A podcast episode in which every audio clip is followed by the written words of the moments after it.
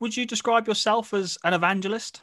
Oh, definitely. Yeah, yeah, definitely. Yeah, I noticed yeah, yeah. Um, in the new book, I think it's as early as page nine, you actually write the words, I am going to try and convert you, which I yeah, quite yeah, enjoyed. Yeah, yeah, yeah, yeah. Well, I am. I thought no point in no point in messing about. The profile.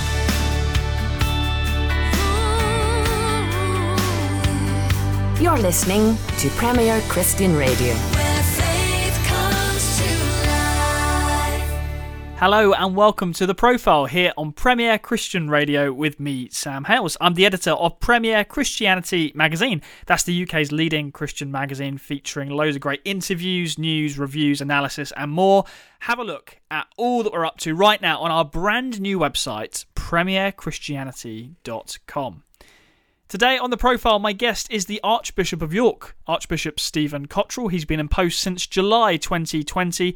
And in this interview, we're talking about his passion for evangelism, his new book, Dear England, and something of his own life story as well. Let's have a listen.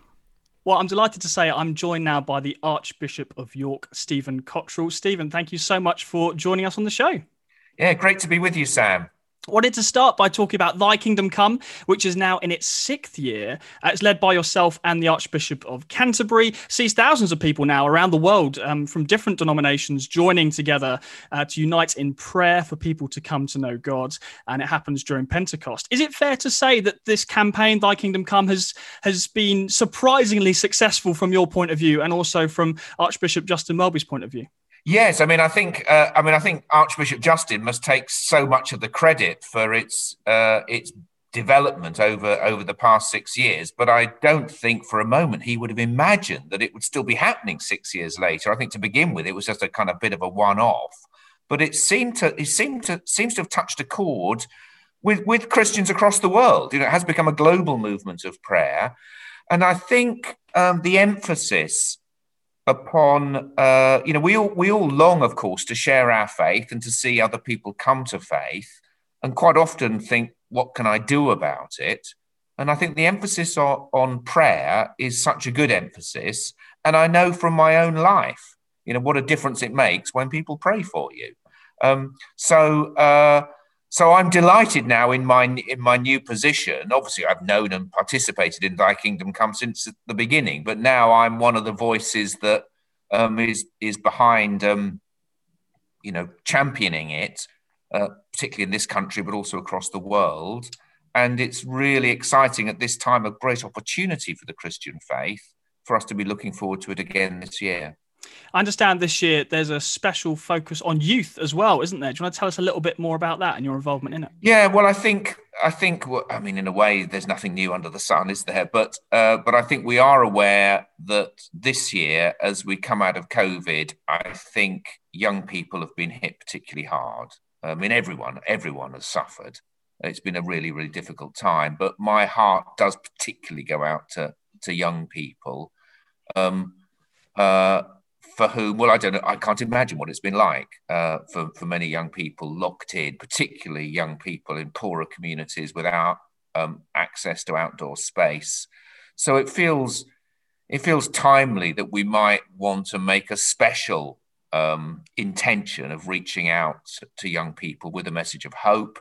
And of course, the timing is is fantastic because um, we are now at last beginning to emerge um, from COVID and we hope and pray we can now see ourselves uh, towards a new future. Um, and so to pray from Ascension to Pentecost this year, well, for, for all people to come to know Christ, but particularly for young people, yes, feels like a wonderful thing to do is there not another reason for for perhaps moving the attention to young people in that if we're honest with ourselves and we look at the statistics when it comes to young people in the church of england it's pretty dire isn't it? I mean 38% of church of england churches having no young people whatsoever and we know that during the pandemic, a lot of youth leaders have struggled to keep in touch with, even if they do have young people, they, have struggled to do youth work online uh, for, for obvious reasons. I think any, any youth leader would, would struggle to, to run a youth club over Zoom. But surely this is one area of the church that needs some pretty radical thinking in order to. Yeah, it does. I mean, in, it, I'm, I've been leading a group in the Church of England to develop our vision and strategy for the, the coming decade. And we've set ourselves three strategic objectives uh, one of which is to say we recognize, well, we believe God is saying to us, you need to be younger and more diverse. Um, this is a big challenge for us, but I kind of think you never you never get a cure until you get a good diagnosis. Um, and so we've made a good diagnosis that we we recognise that we are failing to connect with young people in the way that we should, and with children and families as well. Um, and we need to pay attention to that. So that's that is that is one of the very big challenges we face. Uh, there's an irony as well, isn't there? Because on the one hand, it's young people who are most at home in the digital world, um, and therefore, uh, in that sense, have found the move online, which the whole world has taken in the past year, easier than oldies like me. But on the other hand, um, we also know that the limitations of the online world also impact young people more than the rest of us. Um, and as you say, many, many youth leaders and youth workers have reported just how hard it's been to hold things together. Um, so, as we emerge from COVID, we must make a special effort uh, mm. to reach out to young people. Are you able to say at this point what that special effort might look like practically? If you've if you acknowledge that the problem is is very significant, what yeah, what can people well, actually do to, to, to change that? I mean, I can say some things, but I need to preface it by saying if there was an easy solution, we would have found it, I think, by now. Um, or if there was another church which was doing so brilliantly well and we just needed to needed to copy what they were doing. You know, this is something that this is something about the whole of our culture. Um, we have got things to learn from other churches, um, but uh, there isn't there isn't a one size fits all magic bullet solution. I think the thing that I want to start with is recognizing that the best evangelists amongst children and young people are children and young people. Um, so I think the first thing we need to do is work much harder at empowering uh, children and young people in leadership and ministry themselves. So it's not something we do to them or for them.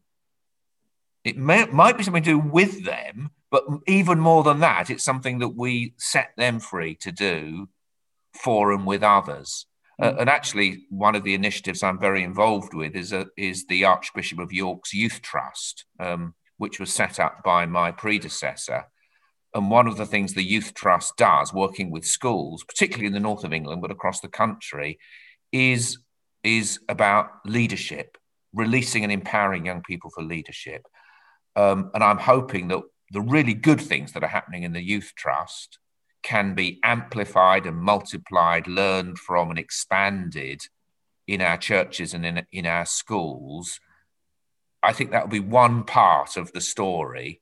Um, but we've got lots to learn and other things to do as well. Uh, talking about young people, of course, brings us nicely to your own story. I wanted to hear a bit more about how you became a Christian. And of course, the story begins when you were quite a bit younger. Uh, so tell us um, what happened to take you from someone who was in a household that I don't think would have um, called themselves Christian or didn't have a particularly Christian background to now being Archbishop of York. That's quite a transformation. So, how did it all begin? Yeah, thank you, Sam. Um, yeah, I mean, my parents uh, had been brought up going to church, like most people of their generation. I think they were almost the last generation where that was seen to be fairly normal. And like many of their many of their generation, they didn't reject the Christian faith. Uh, uh, would have would have definitely called themselves Christians, but they weren't churchgoers. So there wasn't. I was baptized as a baby, so that I definitely went to church once. Um, uh, but uh, there wasn't really church in in those early years of my upbringing.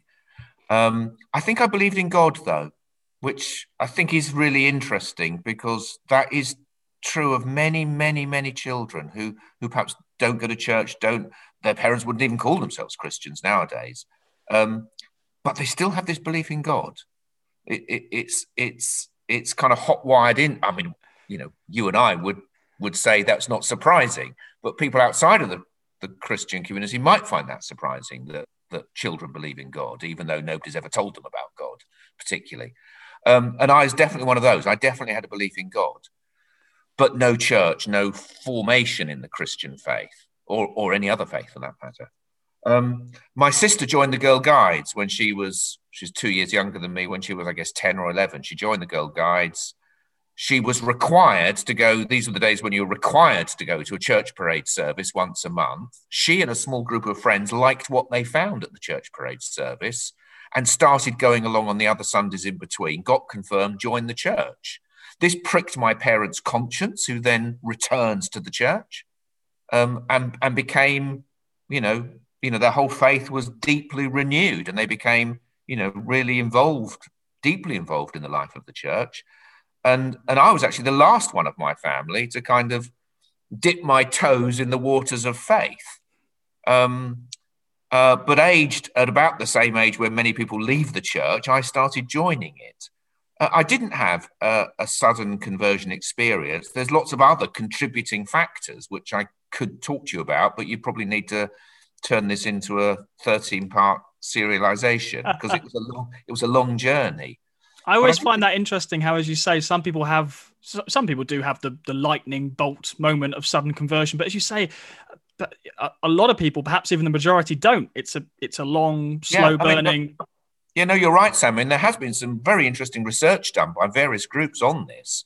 And the research overwhelmingly shows that most people have Emmaus Road experiences rather than Damascus Road experiences. You know, it's the, it's the experience of a journey where when you look back, um, you say, "Oh well, if, you know, I can I can now see that God was with me the whole time, but I didn't know it at the time." And I, I mentioned the power of prayer. So, so I got drawn into the orbit of the church as a as a teenager and a young person, and music, a girl I fancied in the youth group, you know, all kind of very normal human things drew me into the life of the church.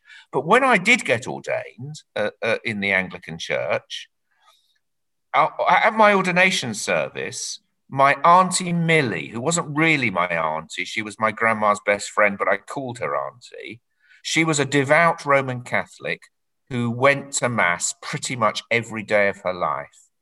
At my ordination service, after the service, she told me um, she'd been to the ordination service, which for her was quite a big thing as a certain sort of old old school Roman Catholic. I get, I bet she'd written to the Pope for special permission to come. Um, she told me that every day, every day of her life when she'd been to Mass, she had prayed for the conversion of my family, her best friend Betty's family. And when I heard that, you know, I suddenly saw my own story in a completely new way.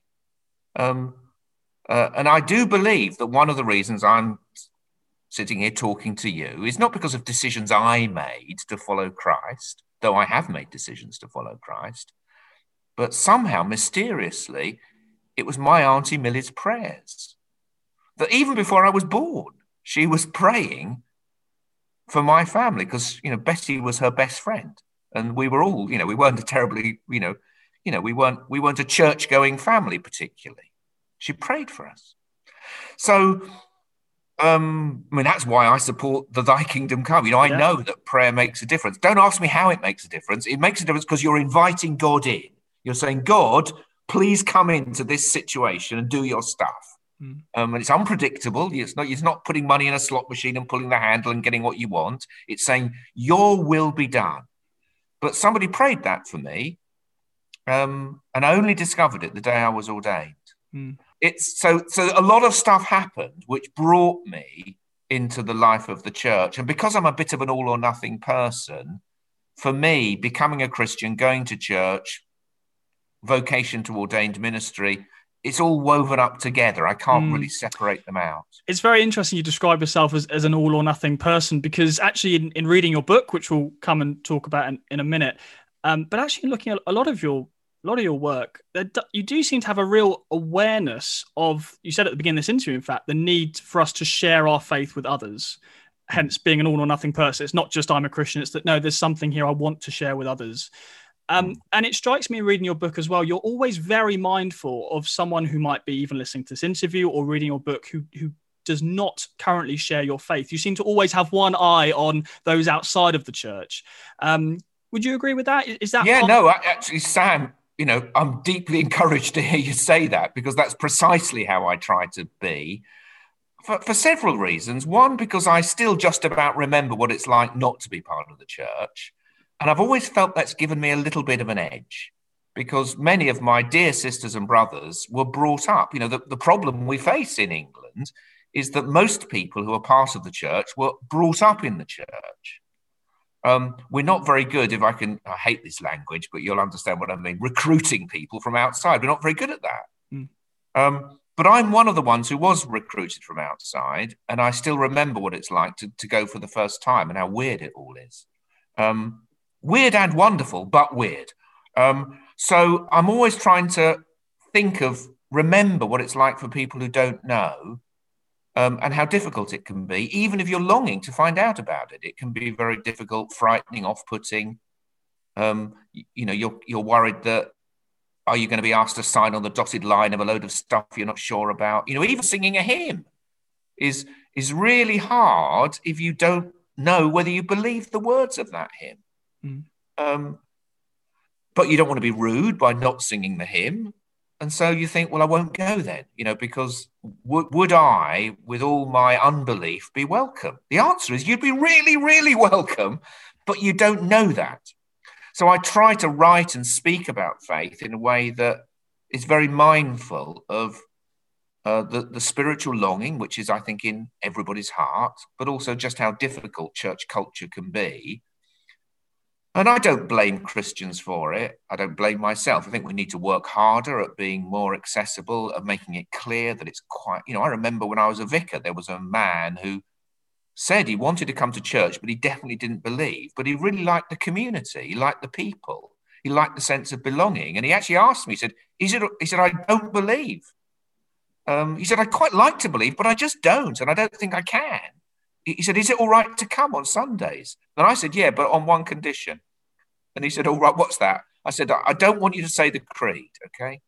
You know, in fact, don't say anything if you uh, if you don't want to, because I'd much rather wait until that day you feel you can say it than feel you've got to go through the motions. But I said, You're really, really welcome. We'd, lo- we'd love you to be part of the church. The day that he was baptized and confirmed, quite a few years later, was a great day. it was a great day. But for years, he was came to church pretty much every week, joined in the life of the community, but he didn't believe. Yeah.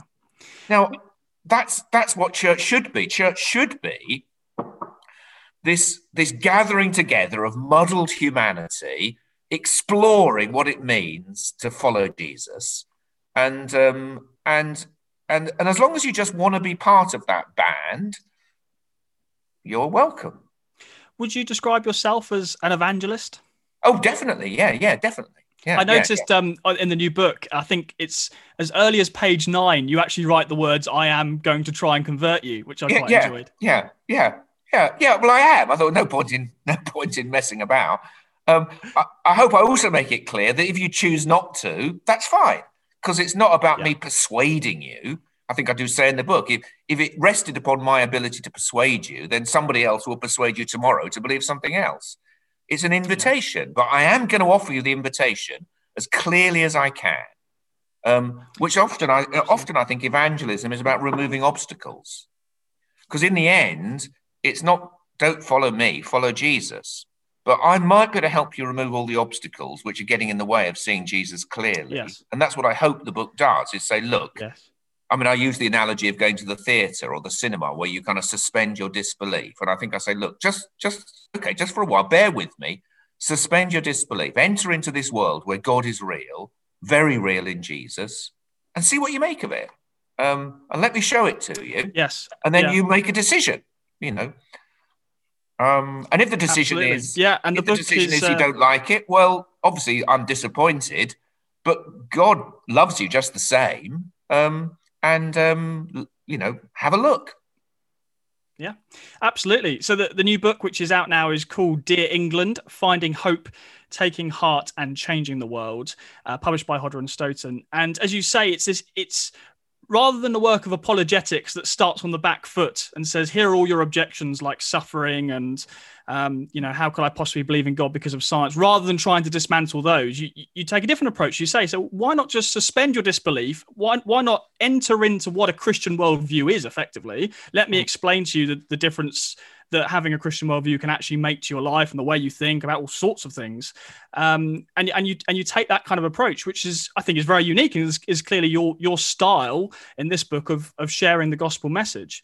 Um, I noticed one of the unique things, perhaps, about your approach is, uh, and you point this out as you write. I think it's, it's not until page 98 that you mention the word sin and you acknowledge the word sin can be quite off putting. Nevertheless, some people would say, well, as I read the Bible and look at Jesus, his first message was repent. Repent, the kingdom is at hand. Yeah. Shouldn't shouldn't that be up front in any explanation of the gospel? Don't we need to start with actually you have yeah. failed to live up to God's standards. You, you don't take that approach though. So I wanted to no, no. It's it's a really good question, and I, and I need to emphasise. I'm not saying I'm right, um, but I am trying a different approach, which I think if people read the whole book, as as you've pointed out, I I I hope I don't duck, you know, the central challenges of the gospel, which is about repentance and turning to Christ. Um, but I just I get there, um, and I get there from by another route. And I think that my own justification for that would be um, that uh, in the New Testament, Jesus is speaking into a thought world where people believed in God. So he, he didn't need to persuade people that God was real, um, uh, but he did need to persuade them some other things about themselves, perhaps, uh, which is why he began with the word repent, which of course also means turn around. Um, it's not just about saying, it is about saying sorry for your sins, but it's not just that. It's about the reorientation of your whole life. And I think I would also argue that when you've read the whole book, you might say, oh, actually, the whole book is about repentance. It's just because the whole book is about saying reorientate your life.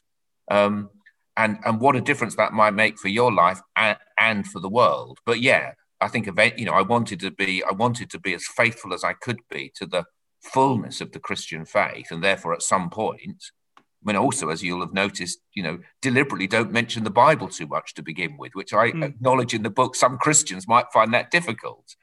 Um, but again, because I think if you're if you're not a Christian, if you're outside the Christian culture, too much of the Bible early on will just seem like special pleading. So I wanted to say, you know, we will get we'll get there as we do. You know, it's very, as you know, the, the book is very strong on the centrality of the of the biblical revelation. But we get there. And, and I try to lead hmm. people on a different kind of journey. So that's for me, uh, uh, you know, I am an evan- I am an evangelist, and for me, being an evangelist was a was what I've described as a call within a call. I thought I was just going to be a vicar, but I quickly discovered, in, in order to be a good vicar, I had to become a good evangelist. Um, uh, so I've spent a lot of my ministry thinking about how can I present the Christian faith to people who don't know this whole thought world that goes with Christian faith. And my experience has been this kind of approach in preaching and teaching.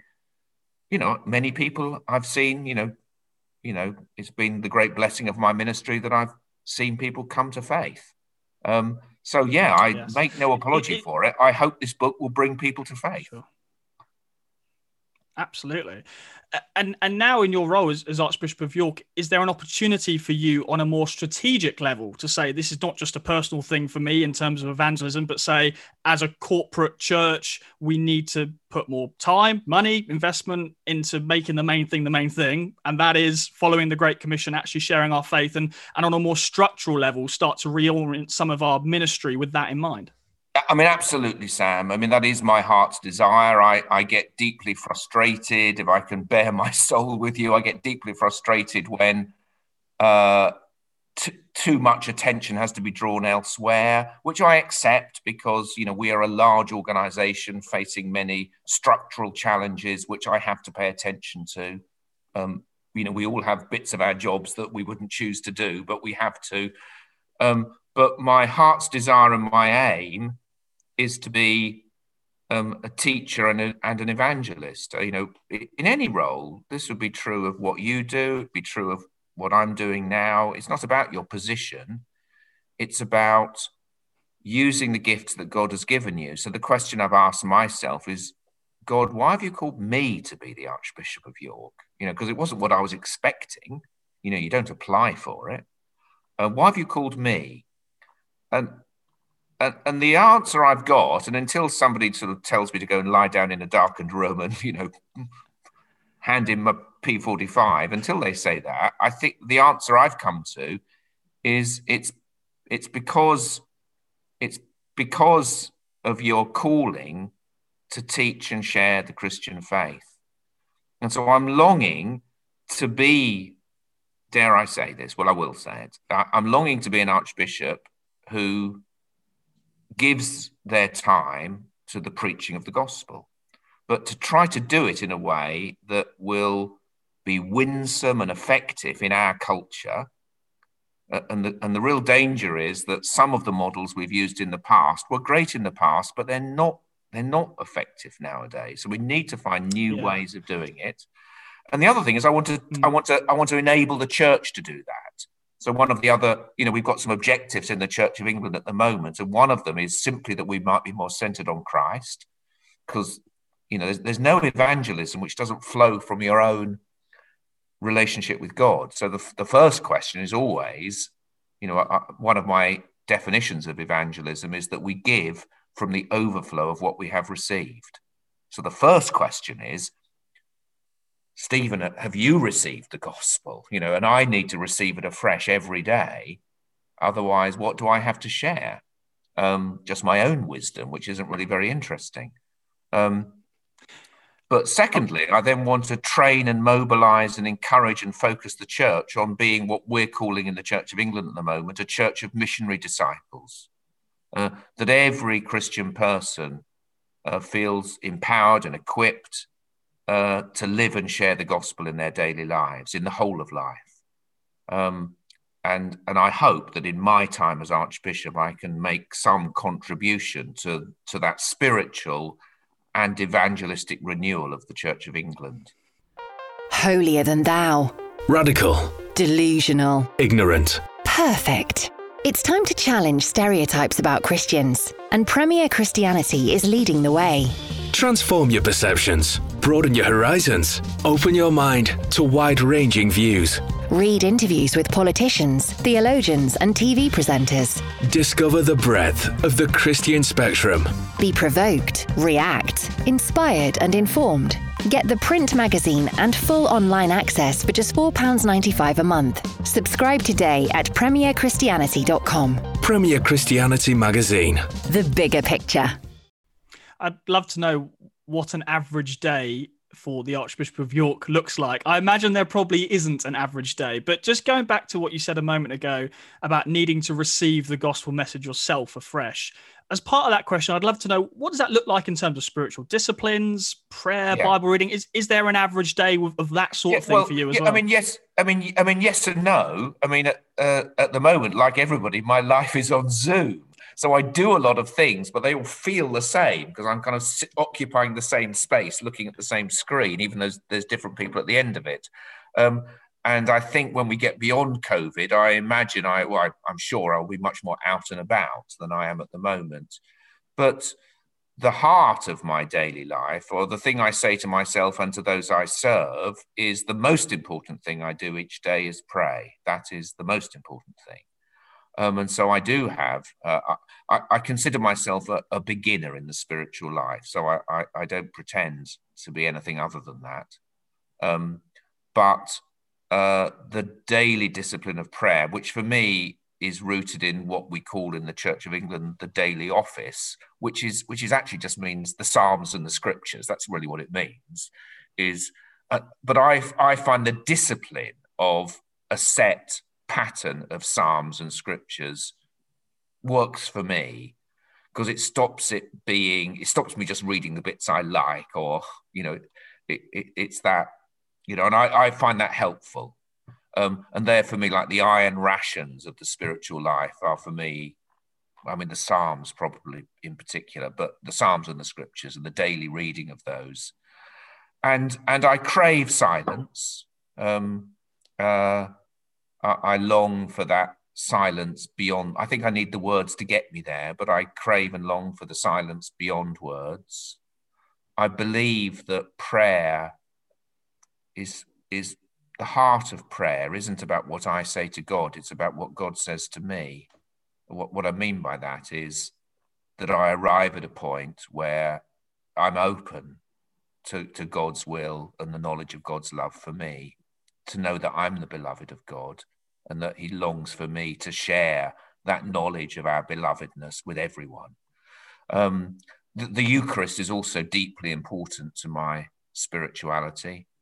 Um, I, the, the big debate over that, of course, has been can we share communion online yeah, over Zoom? Yeah, yeah, yeah, yeah, yeah. And and for the Church of England, um, obviously that's a very live question. Um, we we have not arrived at a point, nor do I imagine we will do in the near future, where we could imagine that that communion itself could be online.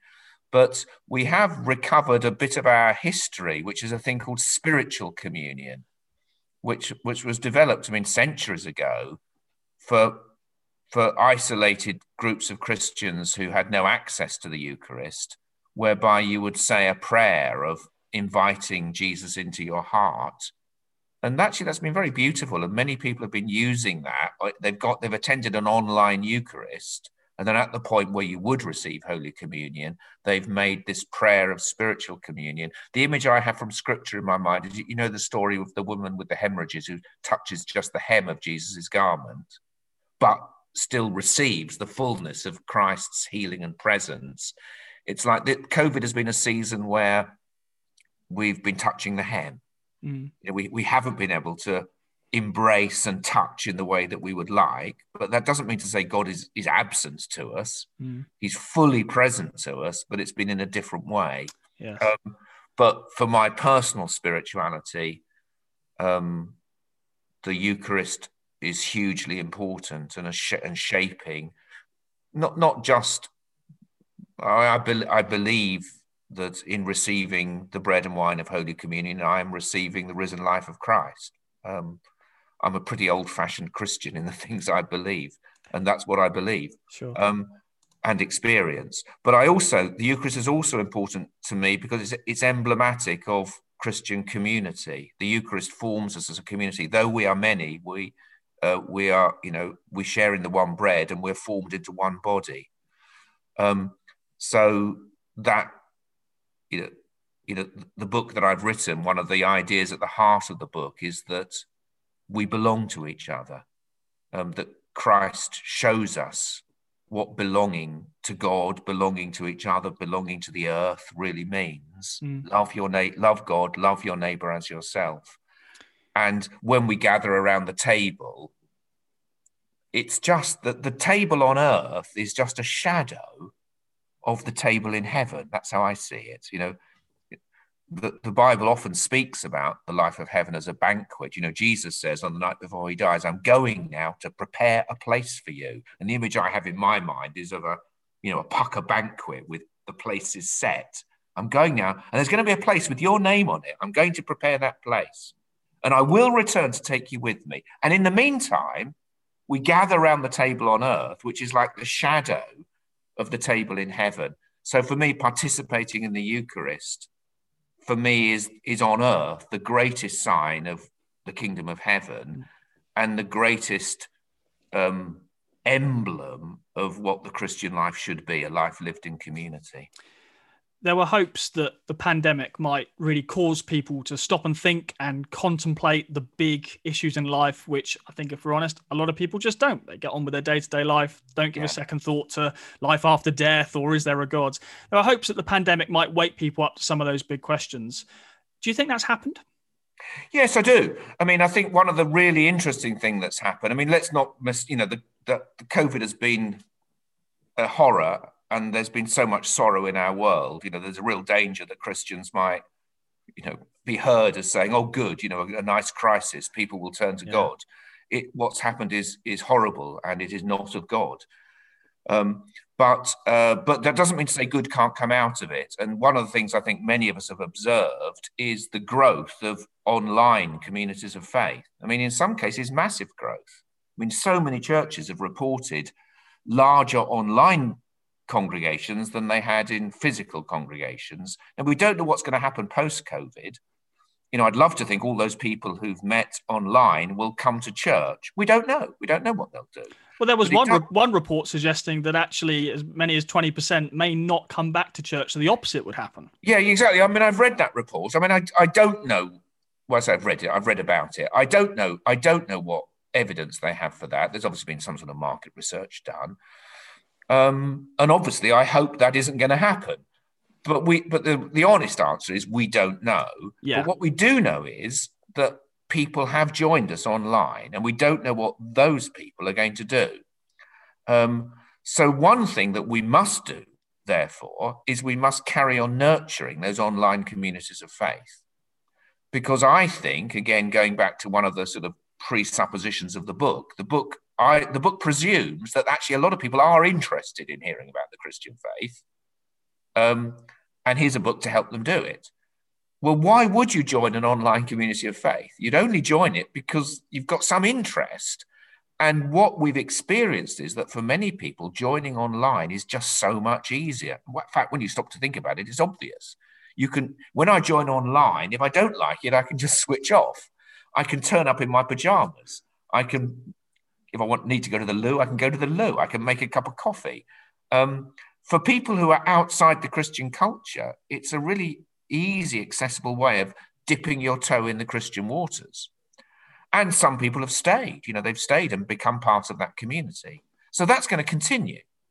Um, and I think the future will be a mixed ecology, hybrid future for the church, for all the churches. Um, and I think that's a good thing. Um, and I think at the moment it's very hard to predict exactly where that's going to lead us. But I see that almost entirely positively. Um, that you know it's not very often the church has a growth problem, but right now we have a growth problem.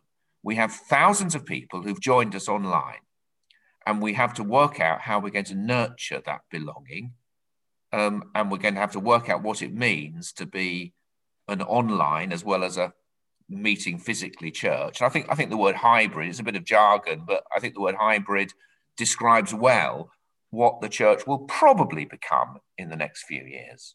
Yes. Well, uh, recently uh, we ran a, a, cover story. We called it 12 Months That Changed the Church. And I believe it was uh, Bishop Graham Tomlin who pointed out that if he if he'd gathered churches together, you know, five years ago and said, let's all go online, it would have been a real struggle. But the pandemic's yeah. actually forced us to have to do it. And as you say, churches across the board, not just the Church of England, but across denominations, for the yeah. most part, for the most part, most churches have very successfully embraced the online world. Yeah and it's opened up ways of doing things. And I was at a meeting last night in the York Diocese, you know, a couple of hundred people meeting. Uh, everybody said at the end, you know, can we do this more often? And the answer, well, yeah, we can, because in the past, doing this would have been expensive. It would have cost a lot of carbon. We'd have to, you know, it would have taken hours out of our diary because we'd all be traveling. We could get together really easily. Well, why would we? Why would we even think about stopping doing that? when it's such a blessing and it's so easy and it's inexpensive and it's better for the planet and better for our own mental health. Um, but it will be a mixed ecology of meeting in person, meeting online, and and I believe that out of that we may see some of the, you know, the the early seeds of renewal for the church. You know, let's you know perhaps we just need to be more honest with ourselves that we were too wedded to certain ways of doing things that we don't need to relinquish them, but we do need to cross fertilize them with other ways of being church. Hey, I'm a, I'm a, I'm, I'm an optimist, Sam. You know, so I'm, I'm very hopeful mm. that what I see is something that will flourish. Yes, one of the criticisms of the Church of England, um, the Church of England hierarchy, if I could use that word, has been that that it can be the church can be seen to be quite political, overly political. And it's interesting because actually one of the things you do in the book is you connect belief in God to real world practical action. I mean, you get into Brexit and Trident, Trident um, mm. economics. And I think that's quite helpful in showing people when you're a Christian, it should actually change the way you think about all sorts of political issues. And it's not just that you mm. believe something in theory, but it should affect the way we live. And I think Christians would go along with that. I suppose the the perceived danger in being political is especially in a book where you're, as you say, trying to convert people. If if the book were to give over a whether it's strongly left or right or Remain or Brexit, if if it were to err in one direction, would not a non-Christian reader think? I'm not actually going to listen to the Archbishop anymore because he's in such a different place to me politically. I'm not going to listen to a spiritual message. I think that's the concern that Christians have yeah. whenever whenever anyone in the church becomes quote unquote political. How, how would you address that concern? Yeah, no, it's a really good question, Sam. And it's a question I think I wrestled with writing the book is like, do I stop um, after the first two parts of the book um, or, or say something very general? Or do I get down into some of the nitty gritty challenges that the world faces?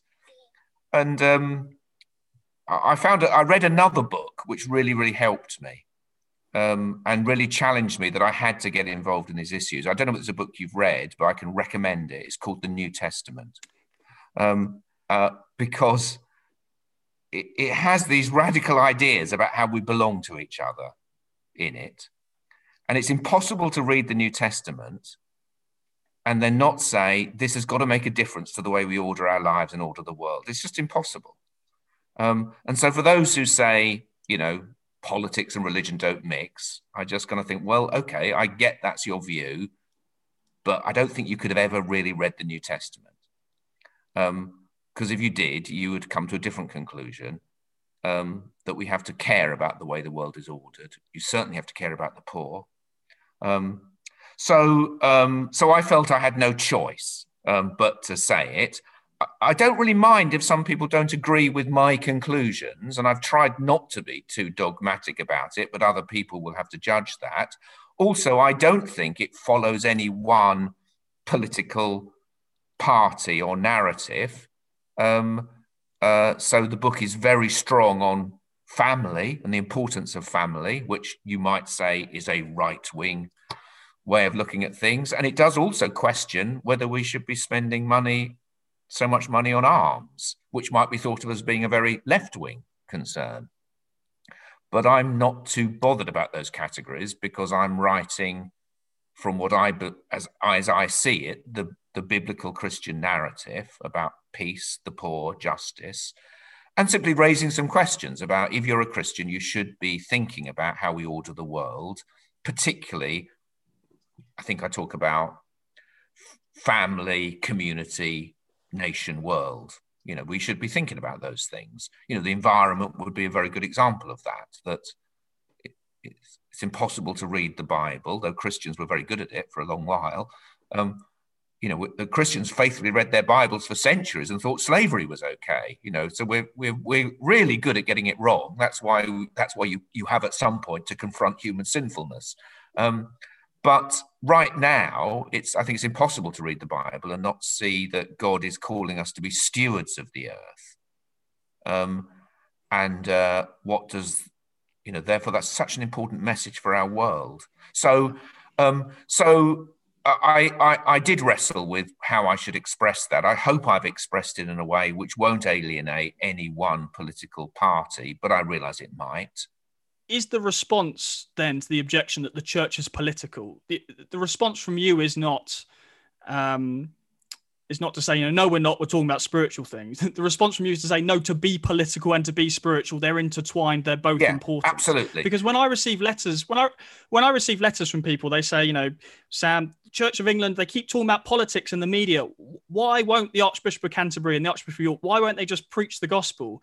And sometimes I wonder, well, well, hang on, Archbishop Stephen's, he's written a whole evangelistic book here, trying yeah. to share share the gospel. But of course, when you do when you do a lot of media interviews, it's not your fault if the journalist actually wants to talk about all the political stuff you've said in the last part of the book and not the stuff you said in the first two parts of the book. So is there a little bit of that going on that actually? Yeah, certain, yeah, there certainly is. Um, you know, and I did a I did an interview with the Observer last weekend about the book, which actually was I thought was a very fair, good interview. I mean, I really liked the reporter.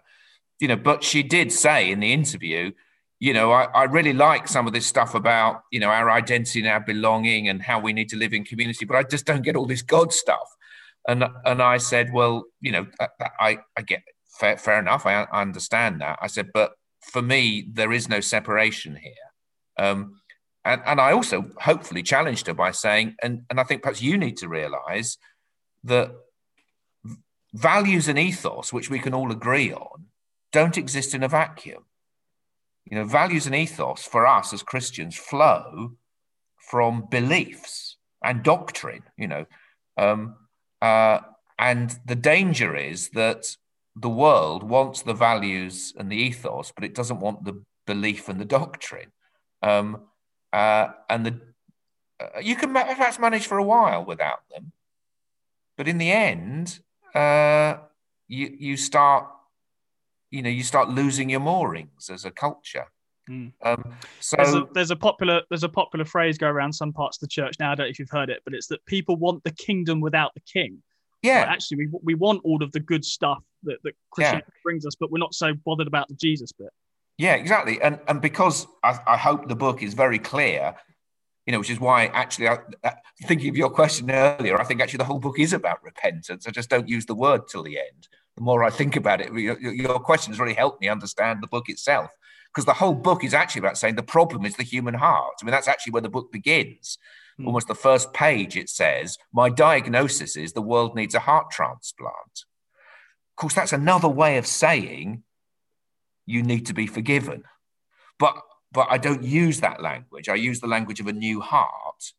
Um, but really, what I'm saying is you need to repent, because mm. part of what yes. happens when you repent is that you're given you're given a new heart and a new spirit. Yeah. Um, so um, so so yeah, absolutely. You know, uh, the, the, if if we could if we could solve all this through our own cleverness and wisdom, then we would have done it. But we haven't. In fact, our own cleverness and wisdom has led to some horrors in the world, which religion has to take its share of blame for that.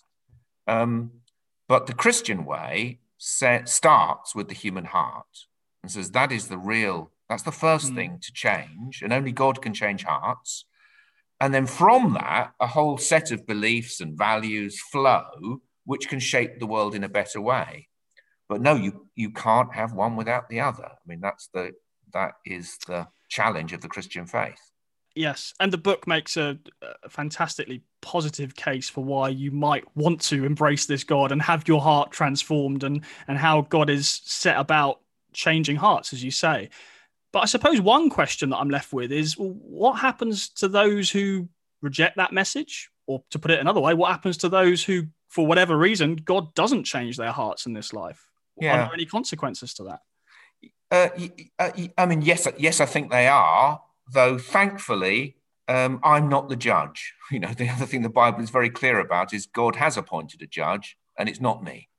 Um, uh, so so um, I, I, leave that to God, but but I'm clear in you know I, I will only talk about myself here. I'm clear that um, if I choose to reject, if I choose to willfully reject that which I know to be right and true and good, then I have to accept the consequences of that. Um, but willfully rejecting and never having heard are not the same thing. And so my, my, my energy and effort goes into helping people to hear the good news clearly so they can make a response to it. So I, so I feel my job is to hand out the invitations. You know, mm. there's a great party. Here's the invitation. That's what I'm going to focus on. If somebody chooses to reject the invitation, it's not my job to judge what happens to them. Yeah. But I need to be clear, you know, as with all of life, there's always consequences, isn't there? Um, Yes. But, the other thing which always gives me great, great, um, you know, gives me great hope is um, if I if I could choose who to, who was going to judge me, or Sam, if you could choose who's going to judge you, who would you choose? Well, I think I would choose somebody. First of all, I'd choose somebody who loves me. You know, who who loves me. That would be, you know, because I am going to be judged one day. I, you know, I'm clear about that. It's going to be a reckoning. So, Stephen, you're going to be judged one day. But God has said you can choose the judge. Okay. So, first of all, could I choose somebody who loves me? Secondly, it'd be really good if I could choose somebody who knows what it's like to be me. Kind of who, under, who doesn't just love me, but understands me. That would be really good. Uh, in fact, somebody who kind of walked in my shoes, as it were. That would be really, really good to have that person as a judge. And of course, You'll see where this is going. That's exactly who God has appointed. You know, God has appointed Jesus as judge. Yeah. The one who loves us, the one who knows what it's like to be human, the one who walks in our shoes, the one whose character is mercy. So it doesn't mean to say, I'm not saying, therefore, nothing to worry about. I'm just saying um, judgment's not up to me, but that doesn't mean to say there isn't a judgment. Yeah, I uh, I mentioned earlier various criticisms that can come your way. How do you decide what critical voices to listen to and to learn from, and which, to use the internet terminology, which are just trolls? You know, which are just not worth the time and the effort. Yeah, no, it's a really good question, Sam. Um, because I get, you know, you know, I, I am the Archbishop of York, but I'm also Stephen. Um, um, who's frail and and you know gets things wrong um, and sometimes puts my foot in it. Uh, and uh, and I do get deeply distressed by the stuff I read about myself on social media sometimes, where I just feel um, I don't feel I've been heard or things are said which I simply don't recognise that that's what I've ever said, and and um, and I try to be disciplined about either not reading it at all or just trying to quarantine it and not take notice of it. But I, but I, I, I am troubled by what social media has done to human discourse and the casual way in which we can be so so rude to each other, even even in even in the Christian community. Um, and I want to I want to live in a world where I believe in the very best intentions of others, um, not in the worst. Um, so uh, there's lots about the social media world which troubles me, but I do still participate in it because I hope to, I hope to be a voice of hopefulness and Christian goodness within it. Um, but um, but it goes a little bit with the with the territory that I think anybody in yes. in public office has to accept that there's going to be criticism and misunderstanding. The important thing is well, perhaps it's where this conversation began, Sam. The first thing you asked me, probably before we went on air, was you asked me um, how to how I should be addressed, and I said it's okay to call me Stephen, um, because I think the important thing is I, I feel greatly honoured to be the 98th Archbishop of York, to have such a position of responsibility and such opportunity within the church. It is a great honour. But I need to remind myself it's Stephen who's occupying this role. Stephen, the sinner in need of forgiveness. Mm-hmm. Uh, sinner, the Stephen, the person who messes it up. Um, and uh, provided I remember that, I think therein will perhaps lie my salvation in terms of how I'll navigate my way through being the Archbishop of York. It's uh, it's funny what you say. I mean, it's sadly true what you say about online discourse and how sometimes it feels like every time you load up Facebook or Twitter, it's just people constantly disagreeing with each other in some fairly nasty ways. And in my darker moments, um, something that gives me hope is when I think about our local church. You know, my local church has people with all sorts of different views on theology, politics, and yet we all turn up. We all, well, I say when when COVID isn't yeah. around, we all turn up in the same building. We all worship worship the same God together, and there's incredible unity, even though we will disagree and it strikes me related to that, that that people will say things to people behind a laptop screen that they would never dare say to their face. Yeah. Uh, there's something almost dehumanizing about the, the way we go. It is, and I think that's why where social media can be dangerous because you're absolutely right. Um, if we were if we were together in in the room, even if you dis- even if somebody disagreed with something I'd said, or vice versa, we would never, I don't think, or very very rarely would we ever deal with it in the way we deal with it online and, and imagine that's acceptable. And uh, and the the terrible damage it's done to people, and particularly I think for young people, um, uh, it can be a very very horrible and, and viscerally violent, verbally violent world. Um, but yet as you say when you when you when you're in church with your sisters and brothers who who are a motley band of muddled humanity with a whole range of views and all sorts of things it's amazing how we do manage to live together with our disagreements. Um, and i think it's because i think it's because that is the nature of the christian faith. You know it's not um, you know we're followers of jesus. Um, and the and like, like the story I told earlier about the man who who came to church but didn't believe. You know, he was welcome. Mm. Um, you know, the, we we we set you know we set the bar really low for entry. We say everybody's welcome. Now we want people to make a commitment, and the bar of commitment is high, but the bar of entry is low. You know, mm. come. Um, and uh, and I, I want the church to be a place where everybody is welcome, and therefore that has to include people who I disagree with. Just finally, then, um, Justin Welby is going on sabbatical. Yeah. Uh, I imagine that has some ramifications for you personally and for your role. How is that decision going to affect you um, in terms of your ministry and just, in, just in yourself, I guess, and how busy you will be in the coming months? Yeah, I, I don't think these may be famous last words, Sam. I may have to I may have to eat my mitre on this one, but I don't I don't think it'll make a huge difference. I mean, we we we try to work very much as a team. Um, you know, a piece of scripture which has really influenced, I think, both of us uh, in in our respective roles, and maybe actually a bit of a prophetic word for the Church of England. It's Jesus sent them out in pairs, and I think some of the Church of England models of ministry have sometimes been about the the lone the lone operator, yeah. and Jesus sent them out in pairs, and I think. Um, we've taken that as a bit of a text for our ministry that we'll try to be collaborative, try to be a partnership. And so, in terms of the diary, a lot of the things it's not going to mean a lot of extra things in the diary because we we did a lot of things together anyway. So i'll just be there on my own um, but it but it's not an extra thing. There will be some extra things and certainly there'll be some buck stops here things which may come my way. Um, but i'm i'm not feeling anxious about it. Um, I, I do believe ministry is collaborative. I do believe ministry belongs to the whole people of god of course, I've got my particular responsibilities, but I've also got a great team around me here working with me. Um, there are there are some very gifted lay people and other bishops with responsibilities in the Church of England who will step up a bit during this period to help me. So, um, uh, yeah, so uh, I'm sounding like I'm not worried about it at all. And I suppose I'm, I'm not really. I, I trust good. that you know, I'm really pleased. I think it's really good that the Archbishop is taking a sabbatical.